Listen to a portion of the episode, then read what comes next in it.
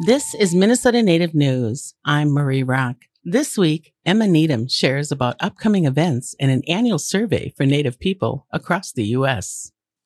Indian Country's largest survey is back for its third year. The Indigenous Futures Survey, or IFS, is a multi year Native led research project. Its goal is to shed light on the authentic experiences, systemic challenges, and priority issues of Native peoples today.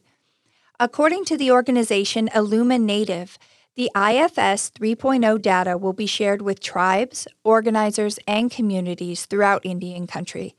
The survey results will help leaders and allies better understand Native priorities ahead of the upcoming 2024 presidential election, as well as be used for future policy creation and more.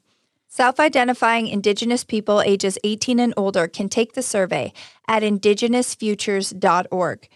This year's Indigenous Futures Survey is co led by the organization Illuminative and the Native Organizers Alliance and is also available at their websites. One priority for Native people in Minnesota is wild rice. Organizations, environmental advocates, students, and community members will gather near Duluth, Minnesota for a special symposium to discuss wild rice in Minnesota. The event will include a tour and ceremonies for wild rice. Attendees will receive education and will also learn how to foster good relationships around stewardship to wild rice. Registration is free to Indigenous and tribal attendees, and there are reduced student fees. There is also a lodging scholarship available for those in need. There is a call for potters and artists for this event. The Manoomin Psin Symposium runs from November 13th to November 15th at Black Bear Resort and Casino in Carlton, Minnesota. For more information and registration link, visit minnesotanativenews.org. Also coming up in November is Native Rise 2023. Tickets are now on sale for Native Rise 2023.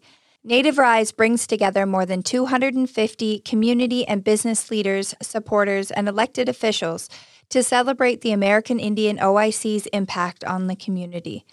The event will begin with a social hour, followed by a welcome prayer, honor song, and dinner. Native Rise brings together more than 250 community and business leaders, supporters, and elected officials to celebrate American Indian OIC's impact on the community. The event will begin with a social hour, followed by a welcome prayer, honor song, and dinner.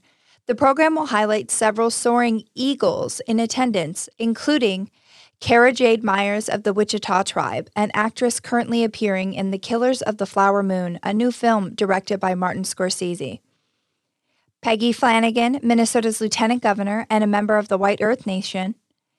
Eddie Chuculate, a member of the Cherokee and Muskogee Nations and author of This Indian Kid and Cheyenne Madonna, in addition to being a Star Tribune copy editor and Trish Cook of the Red Lake Nation, a local comedian and the evening's MC. Native Rise takes place on Friday, November 17th at the Windows on Minnesota venue on the 50th floor of the IDS building in downtown Minneapolis. For more information, go to aioic.org. Lastly, in education news, educators across Minnesota can meet the new Indigenous Education for All legislation with access to a free classroom book set from the Mdewakanton Sioux Tribe. The Understand Native Minnesota campaign is giving away 20,000 free copies of the book Voices from Pejuta Zizi Dakota Stories and Storytellers for its One Read program. The book tells the story of the Upper Sioux community in present tense and provides support for educators to teach about the Minnesota Native tribes as current events. A teacher's guide and webinar will be available later this month to share ideas on how the book can be used in classroom settings. Educators can request their free copies of Voices of Pejuta Zizi and find support for teaching Native Studies at understandnativemn.org. For Minnesota Native News, this is Needham.